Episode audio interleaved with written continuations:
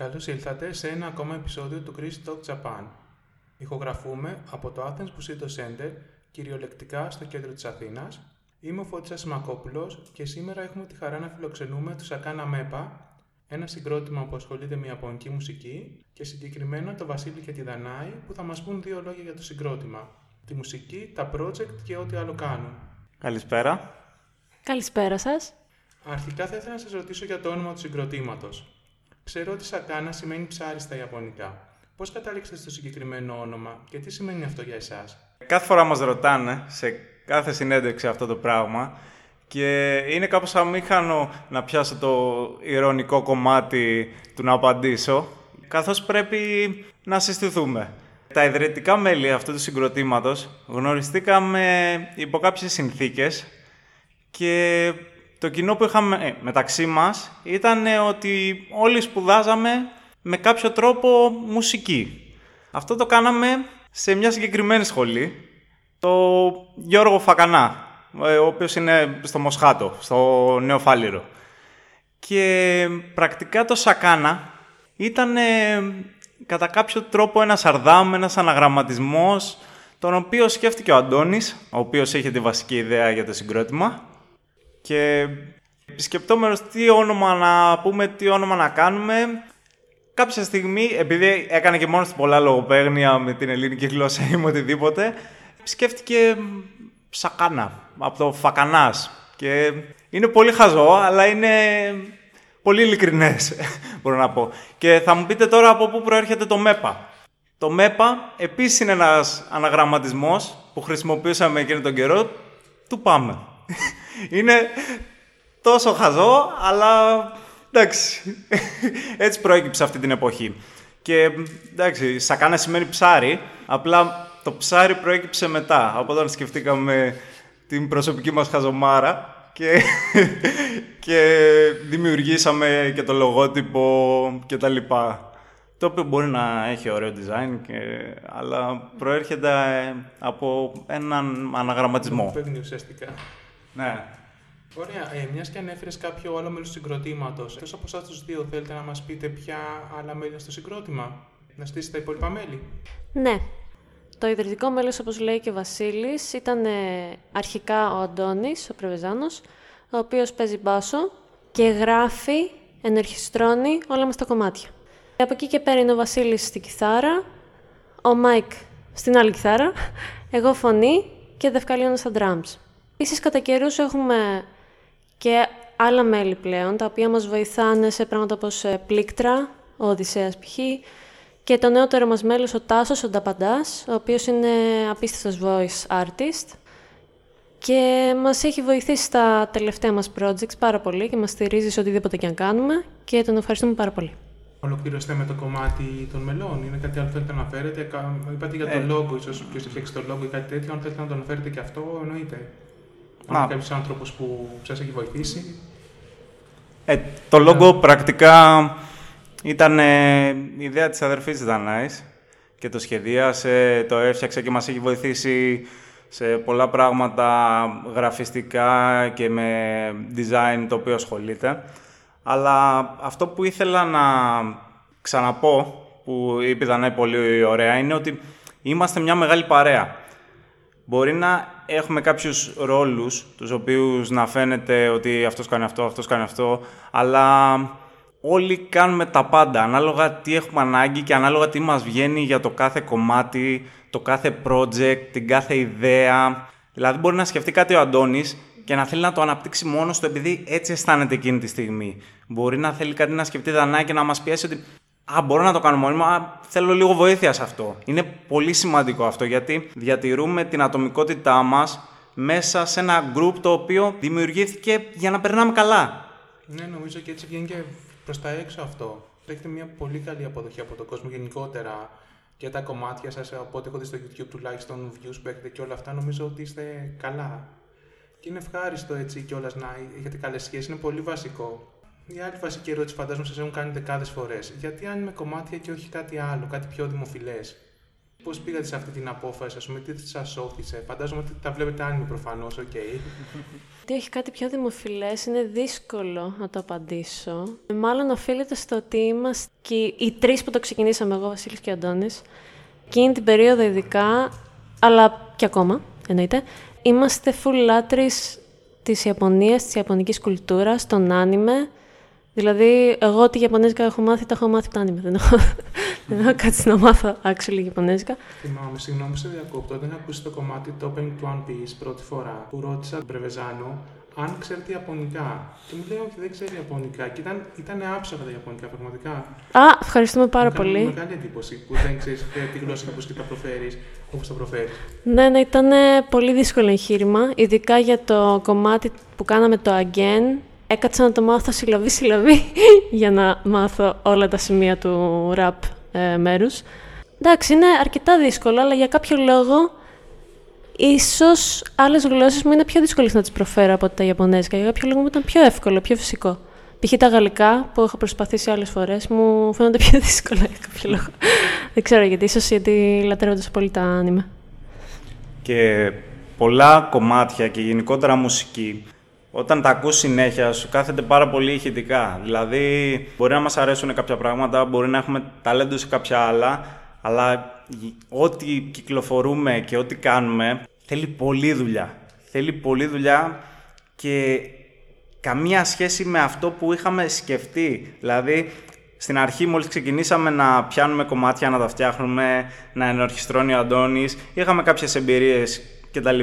Αλλά μπήκαμε σε ένα στούντιο να φτιάξουμε κάτι, να ηχογραφήσουμε και πάθαμε ένα πολιτισμικό σοκ. Λέμε τόσο δύσκολο είναι να φτιάξεις ένα κομμάτι, ένα project έτσι ώστε να φανεί όμορφο, να φανεί ωραίο και δομημένο.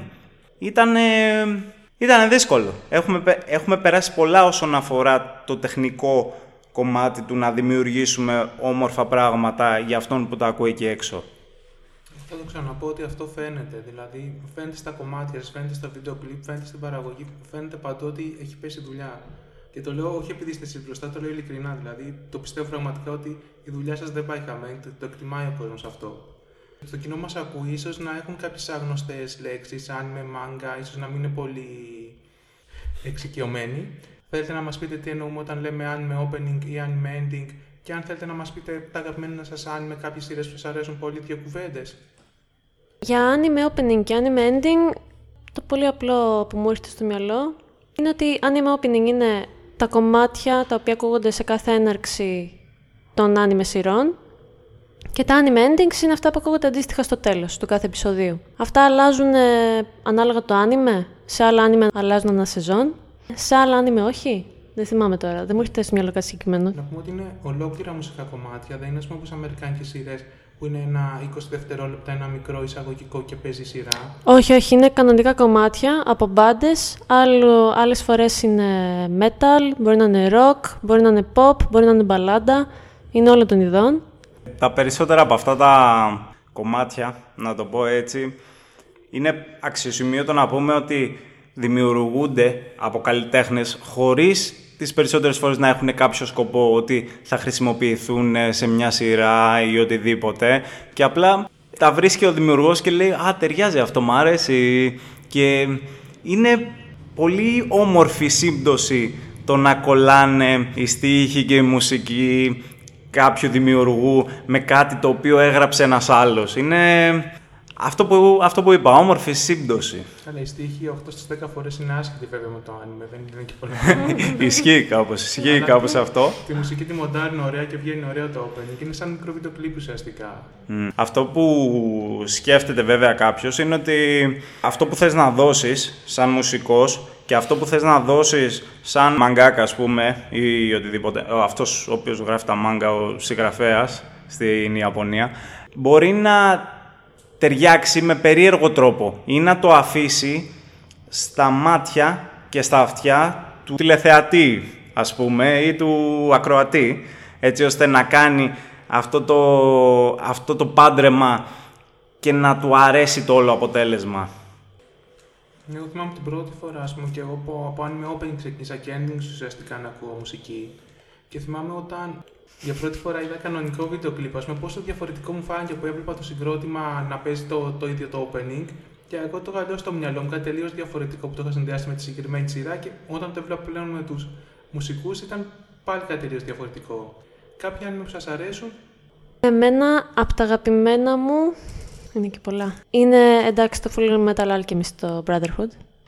Θα παραμείνει νομίζω για πάντα στα αγαπημένα μου. Και λόγω concept και Εντάξει, είναι πολλά. Είναι όλο το άνιμε. Θες να μας πεις λίγο για την ιστορία στο Full Metal Alchemist; Ε... Χωρίς spoiler. Δύσκολο. Εντάξει. Ε, δεν είμαι καλή στο να περιγράφω έτσι πολύ την ιστορία, αλλά έχω να πω πως παρόλο που έχει μια σκηνή που θα μου μείνει χαραγμένη για πάντα σε φιάλτες της ζωής μου, παρόλο που έχει μια τέτοια σκηνή, εγώ το λατρεύω. Είναι, έτσι κι αλλιώς έχω μια αγάπη για τη μαγεία και για οτιδήποτε σχετικό και για το alchemy και όλο αυτό που περιγράφεται μέσα στη σειρά. Όποιος το, το έχει δει θα καταλάβει. Ναι, το λατρεύω πάρα πολύ. Κάποιο άλλο είναι το Elfen Lied που μου αρέσει πάρα πολύ. Εντάξει, πιο μικρό αυτό. Πιο ιδιαίτερο.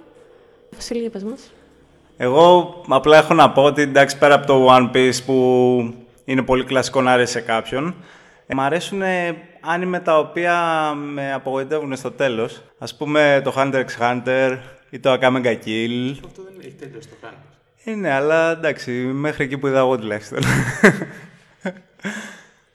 αλλά, εντάξει, θεωρώ ότι βλέπουμε πολλά άνιμη γενικότερα και το να επιλέξεις κάποιο αγαπημένο είναι σχετικά δύσκολο. Ειδικά όταν σκέφτεσαι και τη μουσική, τι μου αρέσει και αυτά. Ας πούμε, Νομίζω πως τα αγαπημένα μου άνιμε κομμάτια που έχω ακούσει από λίστες στο Spotify και τα λοιπά ή από το anime dope ας πούμε που ακούω ράδιο καμιά φορά είναι από άνιμε που δεν έχω δει.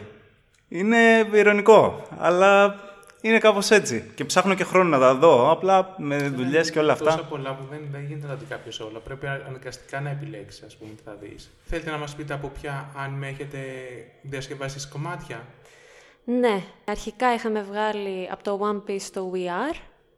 Μετά βγάλαμε το Again από το Full Metal Alchemist το Brotherhood.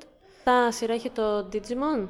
Δουλεύαμε πολλά project μαζί και ήταν, είναι λίγο ωριακό το πότε βγάλαμε τι, αλλά ναι, ε, βγάλαμε το Digimon που ήταν και λίγο εναλλακτικό γιατί έκανε τις πρώτες φωνές ο Αντώνης επειδή ήταν άντρας που το τραγουδούσε και το ηχογραφήσαμε και βγήκε κάπως έτσι.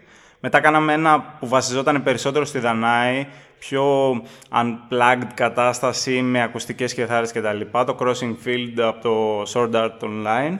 Και ήταν αρκετά συναισθηματικό αυτό το κομμάτι με την έννοια ότι πέρα από το ότι ήταν πολύ διαφορετικό σε σχέση με όλα τα άλλα που έχουμε γράψει και ηχογραφήσει, συμμετείχε και ένας άνθρωπος ο οποίος ήταν πολύ δύσκολο και πολύ καρμικό να το πω έτσι να βρίσκεται εκείνη τη στιγμή και να τον βρούμε εμείς διαθέσιμο για να συμμετέχει στο κομμάτι. Ήταν ο Συγκέντο Τακαχάση, ο οποίος θα μου πείτε ποιος είναι. Είναι ένας δάσκαλος με το δικό του τρόπο, Ιάπωνας, ο οποίος είχε έρθει διακοπές από την Ιαπωνία. Τι δάσκαλος, Ιουκαλίλη. Και λέμε πρέπει να τον βάλουμε κάπου, η Ιαπωνία, αυτό κάνουμε. Και τον φέραμε αυτόν τον άνθρωπο, στο στούντιο να παίξει με το δικό του τον τρόπο. Εν τω μεταξύ, υπέροχος μουσικός, τα καταλάβαινε όλα, είχε δικό του στυλ, είχε δικό του τρόπο, δικό του αέρα και θέλαμε να τον κάνουμε ένα με αυτό που θα φτιάχναμε. Κυρίως το κομμάτι βασίστηκε απάνω σε αυτόν, εγώ πιστεύω και του έχουμε φτιάξει ένα σολάκι απίστευτο, απίστευτο. Ε, αλλά ήταν από τις ομορφότερες στιγμές που έχουμε ζήσει νομίζω στους Ακάνα Μέπα. Ναι, ήταν. Ήταν ε, τιμή μας να συνεργαστούμε με έναν τόσο χαρισματικό άνθρωπο. Δεν το γνώριζα και εγώ αυτή η λεπτομέρεια, πράγματι πολύ ενδιαφέρουσα. Και απλώς έτυχε να είναι στην Ελλάδα και τον πήρατε και τον βάλατε ναι. να παίξει το κομμάτι. Ναι, ναι. Μετά κάναμε τα πιο μεγάλα μας project. Γι' αυτό θα μιλήσουμε λίγο πιο μετά το ναι. το του Dragon Ball. Θέλω εκεί να αφιερώσουμε λίγο χρόνο. Είναι και δικό μου αγαπημένο κομμάτι αυτό. Θα το πούμε και στο τέλος βέβαια, αλλά ο κόσμος που μπορεί να σας βρει, αυτό δεν έχουμε πει βασικό μέχρι τώρα. Αν θέλει να ακούσει τη μουσική σας. Μπορεί να μας βρει με το όνομα Σάκανα Μέπα. Από YouTube μέχρι Spotify, Apple Music, παντού είμαστε. Οπότε ψάχτε μας παιδιά με το όνομα Σάκανα Μέπα. Και στο Facebook έχετε το ίδιο group έτσι δεν Ναι, ναι, ναι. Και στο Facebook, σελίδα, Instagram, παντού. Και φυσικά όλες αυτές τι πληροφορίες θα υπάρχουν και στην περιγραφή. Οπότε όποιος μας ακούει και θέλει να μπει να δει περισσότερες πληροφορίες για τα παιδιά μπορεί να ακολουθήσει τα links που δίνουμε εμείς τώρα κάτω από την περιγραφή. Από ό,τι έχω δει στο κανάλι σας στο YouTube, εκτός από τις διασκευές που κάνετε στα κομμάτια στα Ιαπωνικά, έχετε αρχίσει πλέον και κάνετε και ελληνικά κομμάτια, ελληνικές μεταγλωτήσεις. Η έμπνευσή σας για αυτή την ενέργεια ποια ήταν, πώς το σκεφτήκατε; Γενικά, όσο και αν θέλαμε να κρατήσουμε εντός κάποιων πλαισίων αυτό που έχουμε δημιουργήσει και αυτό που κάνουμε. Σκεφτήκαμε ότι ένας πάρα μα πάρα πολύ καλός τρόπος να προσεγγίσουμε ακόμα περισσότερο κόσμο στην όλη κατάσταση και στην όλη διασκέδαση την οποία βιώνουμε εμείς τουλάχιστον, θέλαμε να παίξουμε το μαρκετιστικό χαρτί του να πιάσουμε την νοσταλγία κάποιων από τους ακροατές μας και κάποιον οι οποίοι μπορεί να μην μας είχαν δει επειδή δεν είναι τόσο εξοικειωμένοι με τα Ιαπωνικά κτλ. Και γι' αυτό λέμε τι ακούγαμε εμείς όταν ήμασταν μικροί, πώς μάθαμε μουσική από τα άνιμε τα οποία μπορεί να μην ξέραμε πώς ήταν ή πώς πεζόταν τότε κάποια πράγματα αλλά ήταν άνιμε, τα βλέπαμε. Λέμε, σκεφτήκαμε κάποια κομμάτια και ξεκινήσαμε ποιο μας αρέσει περισσότερο; Τι να, κάνουμε και έτσι ήρθε η όλη ιδέα του να πιάσουμε τον Dragon Ball που είναι από τα πιο παλιά και τα λοιπά. Και αυτό τώρα έχει ένα μεγάλο κεφάλαιο στο πώς έγινε και πώς ενώθηκαν κάποιες ιδέες μεταξύ τους και δημιουργήθηκε. Αλλά μας άρεσε γενικά μαρκετιστικά και γι' αυτό το συνεχίσαμε και βγάλαμε και τον Jojo, το οποίο ήταν ιδέα άλλων ανθρώπων και συντελεστών, αλλά ο Αντώνης άρπαξε αυτή την ιδέα και λέει ας το κάνουμε. Ε, κάπως έτσι ήταν το όλο θέμα, αλλά εγώ θεωρώ πως ήταν θέμα marketing κυρίως, γιατί πάντα για να έχεις μια επιτυχία σε κάτι πρέπει να προσεγγίσεις και τον, τον κόσμο, να σε δει. Αυτή η πρώτη εντύπωση που λέμε, αυτό το να, να τον κάνεις να σε ψάξει, γιατί όταν άκουσε πολλοί κόσμος στα ελληνικά που είπαμε, μετά κοιτάξαν και λίγο τα άλλα, τι παίζουν τα παιδιά και τα λοιπά. Ναι. Και εδώ να πούμε ότι και στο Τζότζο τη σκητάλη για τη φωνή την ανέλαβε ο Μάικο, ο κιθαρίστας μας, που ήταν τεράστια έκπληξη για μας και μας άρεσε πάρα πολύ το αποτέλεσμα. Και μάλλον στο μέλλον θα τον επαναφέρουμε το Μάικ στη σκυτάλη των φωνών. Όλοι προσπαθείτε από ό,τι κατάλαβα, όσα φωνητικά είναι αντρικά να τα κάνει άντρας και στα ελληνικά, όσα είναι γυναικεία γυναίκα, προσπαθείτε να κρατήσετε αυτή την αναλογία.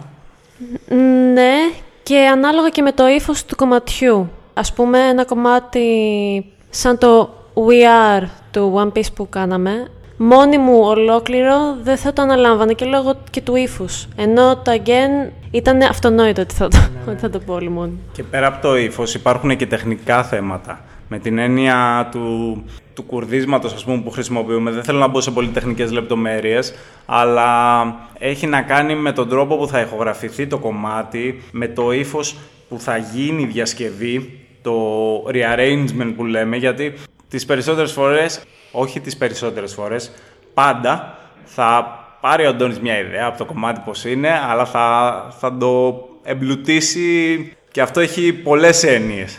Εμένα τεράστια έκπληξη, ευχάριστη έκπληξη, μου έκανε η συνεργασία σας με τον Πάνο Τσαπάρα στο Open του Dragon Ball. Για εμά τους λίγο μεγαλύτερους, ο Τσαπάρας είναι σαν ζωντανός θρύλος. Στην Ελλάδα υπήρχε πάντα αυτή η συνήθεια να μετακλωτίζουν κάποια opening από anime, από σειρές, αλλά ο Τσαπάρας το πήγαινε σε άλλο επίπεδο. Οι δικές του δουλειές φαίνονται, κάνουν μπαμ αυτό που λένε, έχει δώσει προσοχή στη μουσική, έχει δώσει προσοχή στο στίχο, το έχει προσαρμόσει, το έχει τραγουδήσει και ό,τι και να έχει κάνει είναι ξεχωριστό. Εμένα προσωπικό αγαπημένο μου μετά τον Dragon Ball είναι και το opening της Sailor Moon, που οριακά νομίζω το προτιμώ ακόμα και από το Ιαπωνικό στα ελληνικά.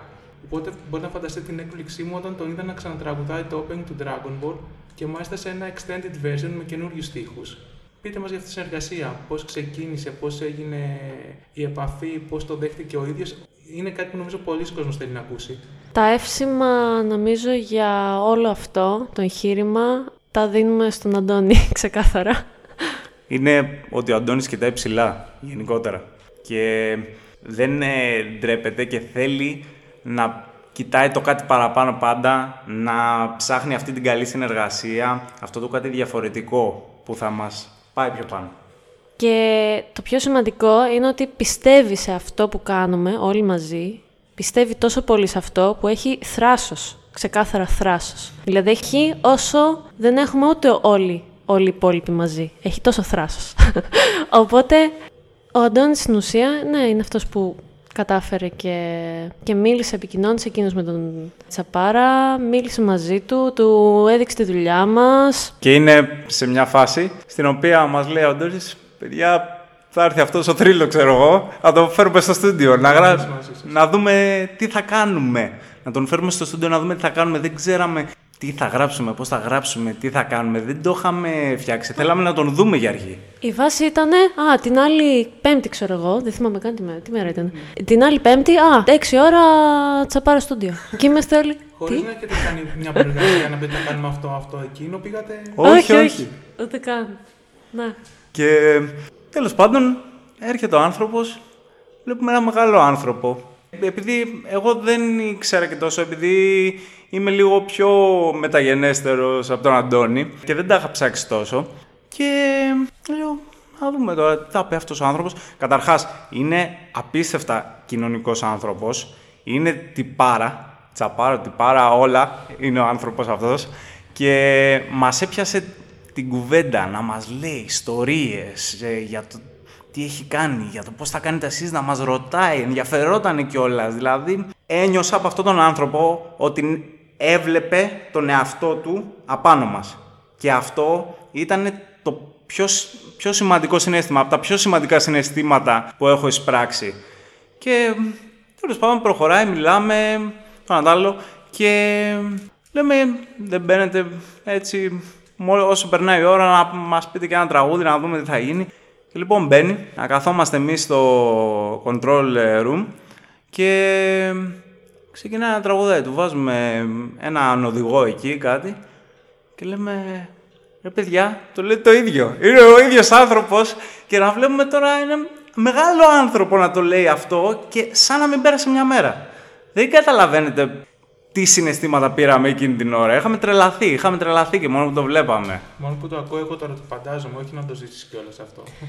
Επίσης να τονίσουμε ότι σαν να μην πέρασε ούτε μία μέρα και σαν επαγγελματίας. Επαγγελματίας έψαξε το τόνο του, ζήτησε μισό τόνο πιο κάτω στην αρχή, μισό τόνο πάνω. Το φέραμε εκεί που ήθελε, το βρήκε, το πάτησε μπόμπα, δηλαδή ήξερε ακριβώς τι να κάνει.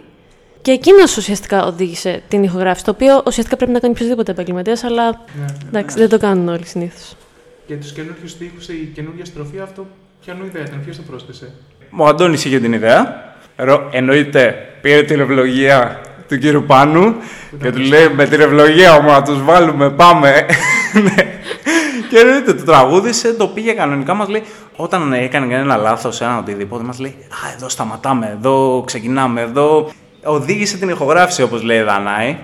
Και δεν ξέρω, ο Αντώνης είναι γενικά μάγος. Είναι σαν να το έχει στο μυαλό του τι θα γίνει, πώς θα γίνει, σαν να, σαν να βλέπει το μέλλον αυτός ο άνθρωπος. Και γι' αυτό είναι και το πιο αναγνωρισμένο κομμάτι που έχουμε βγάλει και ας είναι από τα πιο μεταγενέστερα. Δηλαδή, εντάξει, πέρα από το θέμα marketing, είναι, πήρε αυτό που το άξιζε αυτό το κομμάτι. Πήρε αυτό που το άξιζε. Δηλαδή, το, το κομμάτι αυτό το βγάλετε εκείνη τη μέρα στο στούντιο, μαζευτήκατε και στο τέλος είχατε ένα κομμάτι. Όχι ακριβώς, γιατί ηχογράφησε ο κύριος Πάνος και τα λοιπά. Πήραμε εμείς τις πηγές που θέλαμε από αυτόν, γιατί δεν μπορούσαμε να, να έχουμε τώρα έναν άνθρωπο εκεί να περιμένει και σε οποιαδήποτε ηχογράφηση, ε, είτε ηχογραφή σε Δανάη είτε οποιοδήποτε, είναι μεγάλη διαδικασία, ας πούμε, το να πάρεις πηγές από το κάθε όργανο, από τη φωνή κτλ. Και το αποτέλεσμα έγινε μεταγενέστερα. Ήθελε πολλή δουλειά. Οπότε πήρατε Ήθελε τα φωνητικά. Πολύ... Πήραμε ναι, τα φωνητικά. τα φωνητικά. Ε, μετά τα φωνητικά πέφτει πολλή δουλειά. Είναι να κουρδιστούν τα φωνητικά, να έρθουν στο χρόνο, μετά να γίνει μίξη και μετά το mastering. Είναι διαδικασία. Δεν είναι κάτι εύκολο. Εδώ πρέπει να πω ότι την πρώτη φορά που το άκουσα το κομμάτι, περίμενα να ακούσω το κλασικό, το οποίο ξέραμε πάντα, τα 1,5 λεπτό. Και όταν άκουσα τα επιπλέον φωνητικά, έπαθα ένα μικρό σοκ. Και η πρώτη μου σκέψη που πέρασε από το μυαλό είναι ότι κάποτε, όταν κυκλοφόρησε το Dragon Ball στην Ελλάδα, το αρχέ 90, ας πούμε, επειδή ο, ο Τσαπάρας το έκανε αυτό, δηλαδή εγώ έχω ένα ελπίχελο νοϊντζάκια, φανταστείτε. Έχει κάνει ένα ολόκληρο δίσκο και νοϊντζάκια με δικές του διασκευές μέσα. Και είμαι στη φάση, είχε κυκλοφορήσει κάτι αντίστοιχο Dragon Ball, ας πούμε, ολόκληρο και δεν είχα πάρει χαμπάρι ποτέ. Και μετά διάβασα την περιγραφή. και κατάλαβα τι έγινε. Ήταν πάντως, όσο του μιλήσαμε, εγώ πήρα πολλά vibes ότι ήταν ενθουσιασμένος γενικά από τον αστυνόμο Σαΐνη που είχε κάνει. Από τον αστυνόμο Σαΐνη, ναι. Ε, δηλαδή, γι' αυτό μας έλεγε συνέχεια. Ήταν, ε, ναι. Οπότε η όλη σας συνεργασία με τον Πάνο Τσαπάρ φαντάζομαι ήταν από τις ωραιότερε στιγμές σας στους Ακαναμέπα. Οι ωραίες στιγμές που θέλετε να μοιραστείτε μαζί μας; Γενικά, τα περισσότερα πράγματα που έχουμε ζήσει είναι πολύ ξεχωριστά εντός του συγκροτήματος, αλλά γενικά όταν τραβάγαμε τα βίντεο κλιπ και είχαμε συνεργασίες με διάφορους ανθρώπους και καταστάσεις, ήταν, έχουμε περάσει και έχουμε ζήσει πολύ ωραία πράγματα. Ας πούμε, θυμάμαι το βίντεο κλιπ του Αγγέν. Είχαν, υπήρχαν άπειροι συντελεστές σε αυτό. Τώρα θυμάμαι το χέρι, την πανοπλία η οποία είχε φτιαχτεί, το πλαστικό. Ε, θυμάμαι τις ε, περούκες που λέγαμε να βάλουμε, α, μετά μην τις βάλουμε. Θυμάμαι το τατουάζ που μου είχε κάνει η Χρύσα που έφτιαξε το, το λόγο μας με τον αερογράφο. Τώρα είχαμε ζήσει πάρα πολλά πράγματα, είχαμε δοκιμάσει πάρα πολλά πράγματα και είχαμε επενδύσει χρόνο και χρήμα σε αυτό το πράγμα, γιατί χωρίς επένδυση δεν πας πουθενά. Πρέπει να έχεις ένα budget και όχι μόνο στην τσέπη σου, να έχεις και ένα budget στο κεφάλι σου και που πρέπει να επενδύσεις και να ξέρεις ότι θα ασχοληθώ με αυτό για να βγάλω κάτι καλό. Γιατί αν δεν ασχοληθείς επαρκώς, δεν θα βγάλεις κάτι καλό και δεν θα πάρεις την αναγνώριση που θα ήθελες. Επειδή αναφέρθηκες τώρα σε budget, τώρα ίσως να ξεφεύγω λίγο, αλλά θέλω να σας ρωτήσω. Η μουσική είναι για εσά δουλειά ή ένα χόμπι, είναι κάτι με το οποίο ας πούμε, έχετε στο μυαλό σας ότι θα μπορέσετε να βγάλετε προς το ζήν κάποια στιγμή, ή είναι και ένα χόμπι περισσότερο. Είναι πολύ δύσκολο ζήτημα αυτό, γιατί επαγγελματικά, όπως ξέρουμε, η μουσική στην Ελλάδα, στη χώρα που ζούμε, είναι δύσκολο επάγγελμα. Σαν Σακάνα Μέπα, επαγγελματικά, αν κάποια στιγμή μπορούμε να εξελιχθούμε και εκτός Ελλάδας, εξωτερικού, αυτό εννοείται θα το θέλαμε, θα το επιθυμούσαμε πάρα πολύ όλοι. Από εκεί και πέρα, ο καθένας ξεχωριστά είναι μουσικός με τον τρόπο του, ασχολείται και με άλλα είδη, κάνει πράγματα. Εγώ έχω ενασχόληση και με την ηχοληψία, αυτή θα είναι η δουλειά μου, κύριε δουλειά μου, αλλά έχουμε όλοι τις δουλειές μας, οπότε είναι λίγο, είναι δύσκολο το πράγμα. Και δουλειές οι οποίες χρειάζονται για να συντηρήσουν τους ακάναμε γιατί χωρίς αυτό δεν θα μπορούσαμε να κάνουμε πράγματα, δεν θα μπορούσαμε να βγάλουμε βίντεο κλιπ, να συντηρήσουμε τις ηχογραφήσεις και ό,τι χρειαζόταν να κάνουμε το marketing. Γιατί έχουμε και έξοδα σε marketing όχι ως προς αυτά που κάνουμε, αλλά ως προς την προώθηση στα social και τα λοιπά και τους συντελεστές ας πούμε που μπορεί να συμμετέχουν σε αυτό. Αλλά όπως είπε η Δανάη, όλοι έχουμε τις δουλειές μας οι οποίες είναι πολύ δύσκολο να τις κάνει ταυτόχρονα με μουσική η οποία θα σε συντηρήσει. Είναι πολύ δύσκολο να συντηρηθείς από τη μουσική έτσι απλά στην Ελλάδα. Οπότε είναι ένα side project, να το πούμε έτσι, κάτι που κάνετε που σας ευχαριστεί. Δεν είναι ότι υπάρχει main project για να είναι το side project, απλά εντάξει, το κάνουμε κυρίως για hobby, αλλά ο καθένας το κάνει για τους δικούς του λόγους. Εγώ ας πούμε το σκεφτόμουν πρόσφατα αυτό και σκέφτομαι ότι αυτό που κάνω με το project του Σακάνα θα μου μείνει. Θα μου μείνει, θα είναι εκεί απάνω, θα είναι στο YouTube, θα είναι στο Spotify και άμα με ρωτήσει κάποιος τι έκανες όταν ήσουν πιτσιρικάς, τι έκανες κάπου; Έκανα αυτό. Θα έχεις να δείχνεις με το δάχτυλο. Είναι πολύ σημαντικό αυτό. Σίγουρα, σίγουρα αυτό, ναι. Συμφωνώ και επαυξάνω. Δηλαδή, μάλλον σας έριξα τώρα λίγο να γυρίσουμε στις ευχάριστες στιγμές. Να μας πείτε έτσι κάτι ωραίο από την εμπειρία σας. Ναι. Εντάξει, ε, όταν είπαμε ότι ασχολούμαστε με το marketing και αυτά, έχουμε συνεργαστεί με πολύ κόσμο, μας έχουν πάρει και άλλες συνεντεύξεις. Είχαμε τότε συμμετάσχει και στο Japan Festival, είχαμε κάνει μια παρουσίαση που είχε έρθει κόσμος, μας ρωτούσε πράγματα για μας, μας ρωτούσε πράγματα για το τι κάνουμε. Αλλά εντάξει, θυμάμαι ξεκάθαρα να πηγαίνουμε στην εκπομπή το Anime Dope και μια άλλη συνέντευξη που μας είχαν κάνει και να, μας, να θέλουν να μας δείξουν πράγματα ιαπωνικά, πώς ασχολούμαστε, να μας ρωτάνε και αυτά και να μας φέρουν ναι, να φάμε δαγκάνες, καβούρια και να πιούμε το ματοχυμό και να το κάνουμε σαν challenge κατά κάποιο τρόπο, απλά Ήταν η πρώτη νομίζω φορά που ασχοληθήκαμε με η ιαπωνική κουλτούρα πέρα από τη μουσική, τα άνιμε και το να περνάμε καλά. Είχε πολύ πλάκα, είχαμε περάσει πολύ ωραία. Τα παιδιά από εκεί ήταν εννοείται πιο κοντά στο θέμα η Ιαπωνία. Πολλοί είχαν ταξιδέψει, ασχολιόντουσαν πολύ, έκαναν συνέχεια εκπομπές και μας έδωσε τεράστια αποθέματα όρεξης, να το πω έτσι. Γιατί έχουμε και ένα θέμα σαν συγκρότημα, που αυτό το θέμα είναι ότι δεν είμαστε όλοι κοντά όσον αφορά τις περιοχές.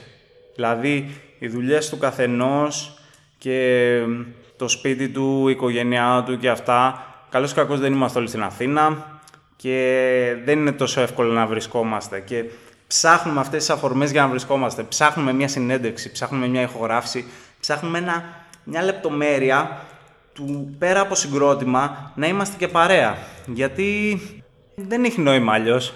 Να κάνουμε μόνο project, να μένει κάτι. Θέλουμε να περνάμε καλά. Αυτό είναι το βασικό. Αν θυμάμαι σωστά, πρώτες ήταν παρέα και μετά γίνανε συγκρότημα, έτσι μας είπατε νωρίτερα. Ναι, απλά πρέπει να συντηρηθεί κάπως αυτή η παρέα. Δηλαδή, πηγαίναμε στο ίδιο δύο και κάναμε λίγο διαδικτυακή παρέα. Γιατί εντάξει, το παρέα έχει πολλές όψεις σε αυτή την εποχή. Εντάξει, η αλήθεια είναι ότι εγώ με τον Βασίλη στην αρχή ήμασταν παρέα. Μετά γνωρίσαμε τον Αντώνη, γίναμε οι τρει μας παρέα και μετά άρχισε όλα τα υπόλοιπα. Αλλά αυτό, αυτό που λέω, δηλαδή η παρέα, ε, όταν λέω ότι έχει πολλές όψεις, αυτό προσπαθούμε να κάνουμε και με τους Σακάνα. Θέλουμε να εντάσσουμε κόσμο σε αυτό που κάνουμε. Θέλουμε να χρησιμοποιούμε την αγάπη και την όρεξη κάποιου σε σχέση με αυτό που κάνουμε εμείς για να περνάει και αυτός καλά όπως περνάμε και εμείς. Γι' αυτό το λόγο κυκλοφορήσαμε και το όλο θέμα με το opening του My Hero Academia που ήταν η ιδέα του Τάσου και είπαμε στον κόσμο, παιδιά, α, ελάτε, ξέρω εγώ. Θα μας πείτε, επειδή αυτό δεν το έχουμε αναφέρει νωρίτερα, περί τίνος πρόκειται ακριβώς. Ναι, ναι, ε, εννοείται. Το My Hero Academia είναι ένα άνιμε τώρα που έχει βγει τα τελευταία τρία χρόνια. Πόσο είναι; Ναι, ναι, είναι ένα άνιμε. Αρκετά δημοφιλές νομίζω. Το οποίο ήταν αρκετά, είναι αρκετά δημοφιλές εννοείται. Και είχε μια ιδέα τέλος πάντων ο Τάσος μαζί με τον Αντώνη το συζητούσαν να φτιάξουμε κάτι έτσι ωραίο, όμορφο για από αυτό το opening και του λέει «Α, ωραία δουλειά είχες κάνει τότε με τον, ε, με τον Τζαπάρα και τα ελληνικά. Δεν το μεταγλωτήσεις και αυτό έτσι να το δοκιμάσεις πώς είναι και αυτά». Και μου στέλνει, θυμάμαι κάποια περίοδο Αντώνης και μου λέει «Να το κάνουμε στα ελληνικά, αυτό». και του λέω ε, εντάξει, θα πάρει λίγο χρόνο. Και μου στέλνει την επόμενη μέρα, έλα το 'φτιαξα.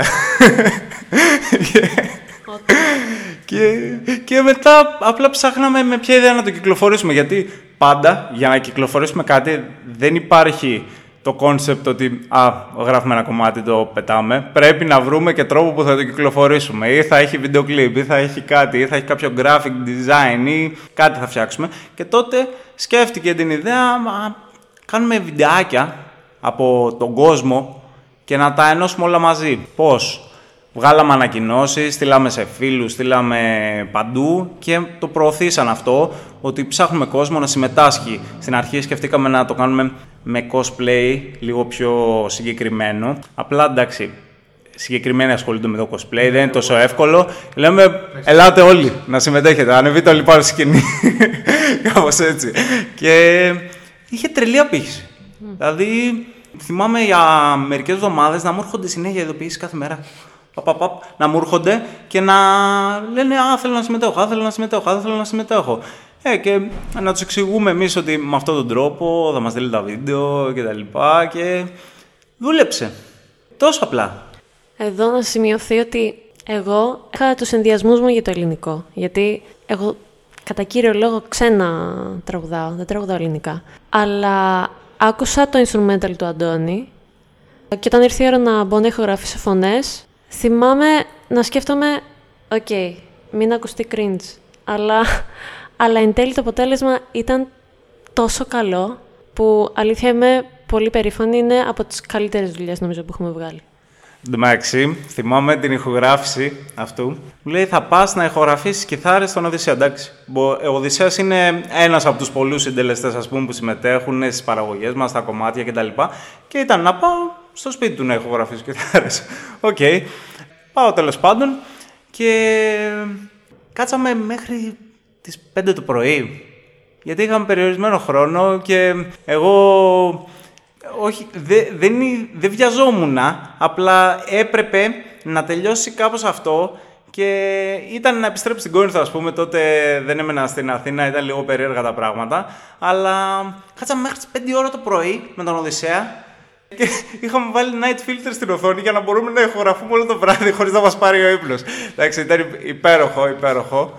Βγήκε τέλειωσε. Ναι, βγήκε, δηλαδή δεν το περίμενα να πάει τόσο καλά και μετά να υπάρξει και ιδέα του all marketing με τον κόσμο που θα συμμετάσχει. Ήταν πολύ ωραίο, πολύ ωραίο. Ναι, και χρειαζόμασταν κάτι πολύ καλό. Γιατί με όλα αυτά που ζήσαμε, με τον ιό, με το να αναγκαζόμαστε να είμαστε μακριά, να μην βγαίνουμε, να μην μπορούμε να ηχογραφήσουμε κτλ.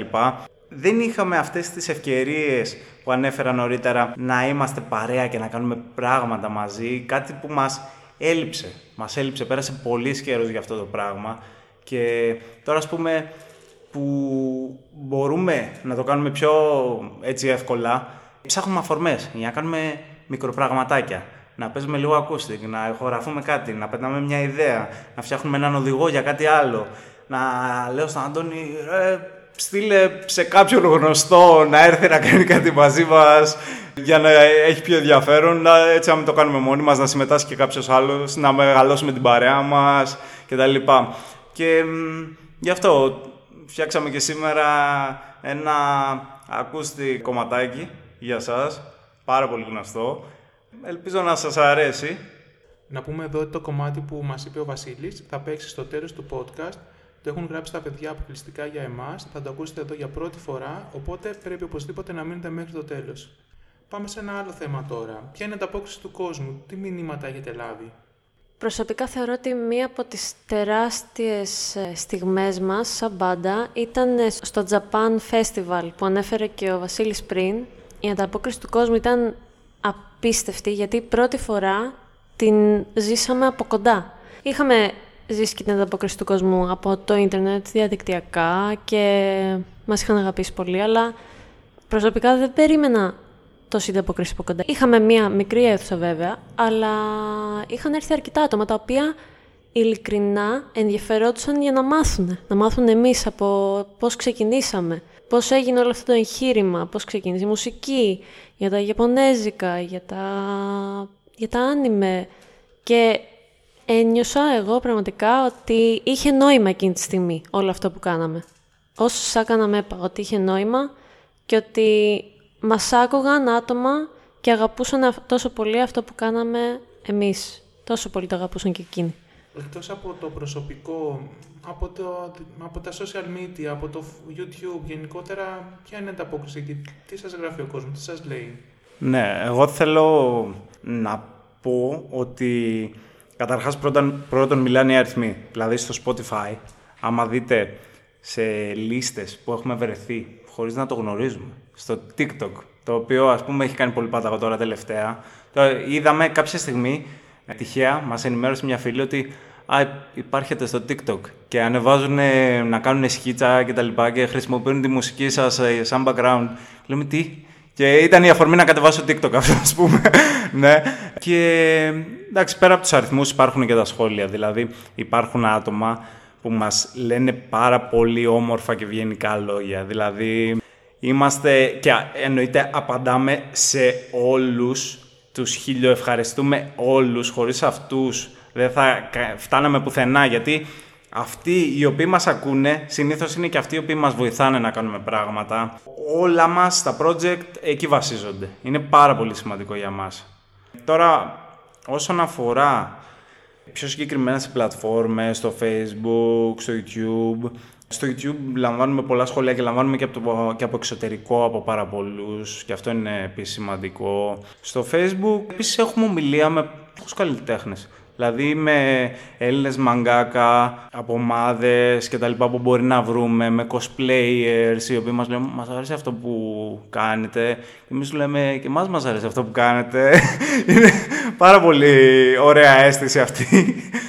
Φαντάζομαι κάποιο live προλάβατε να κάνετε, γιατί πέστε και σε εποχή δύσκολη λίγο τώρα με τον ιό και όλα αυτά κλείσαμε, σταματήσαν τα live, σταματήσαν τα φεστιβάλ, εκδηλώσεις, τα πάρτι, όλα. Προλάβατε να κάνετε κάτι, να δείξετε τη δουλειά σας; Λοιπόν, το, γενικά το θέμα με τα lives στη δικιά μας περίπτωση είναι σχετικά δύσκολο. Αφενός γιατί κάνουμε πιο project type δουλειά και δεν έχουμε πολλά κομμάτια για αυτό το λόγο ώστε να υποστηρίξουμε ένα πλήρες live το οποίο μπορεί να γίνει σε κάποιο μαγαζί και να μαζέψει κόσμο και να τον απασχολήσει για αρκετή ώρα. Δηλαδή, ένας τρόπος live εμφάνισης που θα ταιριάζει σε εμάς θα ήταν σε κάποιο φεστιβάλ, καλή ώρα του Japan Festival. Το Japan που... Festival όποτε ξαναγίνει, mm. εννοείται ότι έχουμε την αποκλειστικότητα. Ε, που μπορεί, και γιατί το λέω αυτό, μπορεί να υποστηρίξει τρία-τέσσερα κομμάτια ένα φεστιβάλ, ένα γρήγορο, που λέω λόγος σε μια σκηνή, συνδέεις, παίζεις, φεύγεις. Είναι πολύ, πολύ πιο γρήγορη κατάσταση. μέσα. Ναι, ναι, άμα δείτε και σε πιο μεγάλες διοργανώσεις τέτοιες όπως ο τελικός παιχνιδιών διάφορων, όπως το LOL ας πούμε που λέει ο λόγος.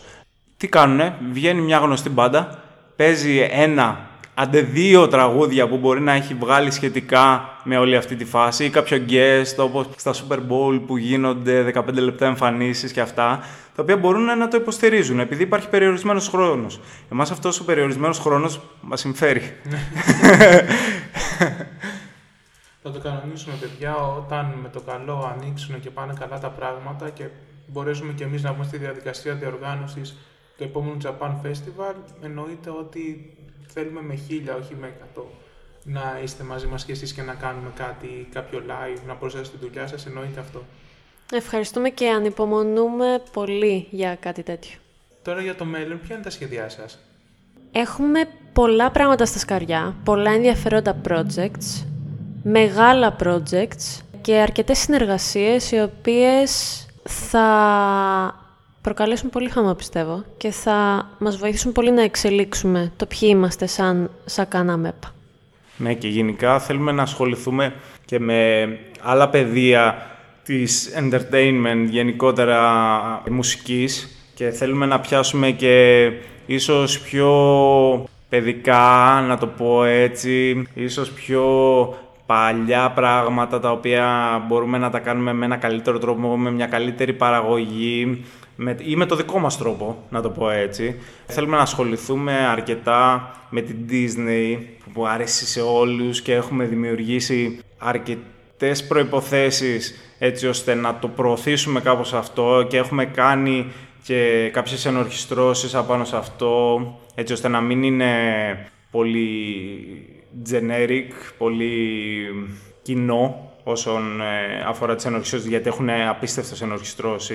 Η Disney γενικότερα στα κομμάτια της. Τεράστιες παραγωγές. Το μουσικό κομμάτι ναι, προσέχουν πάρα πολύ.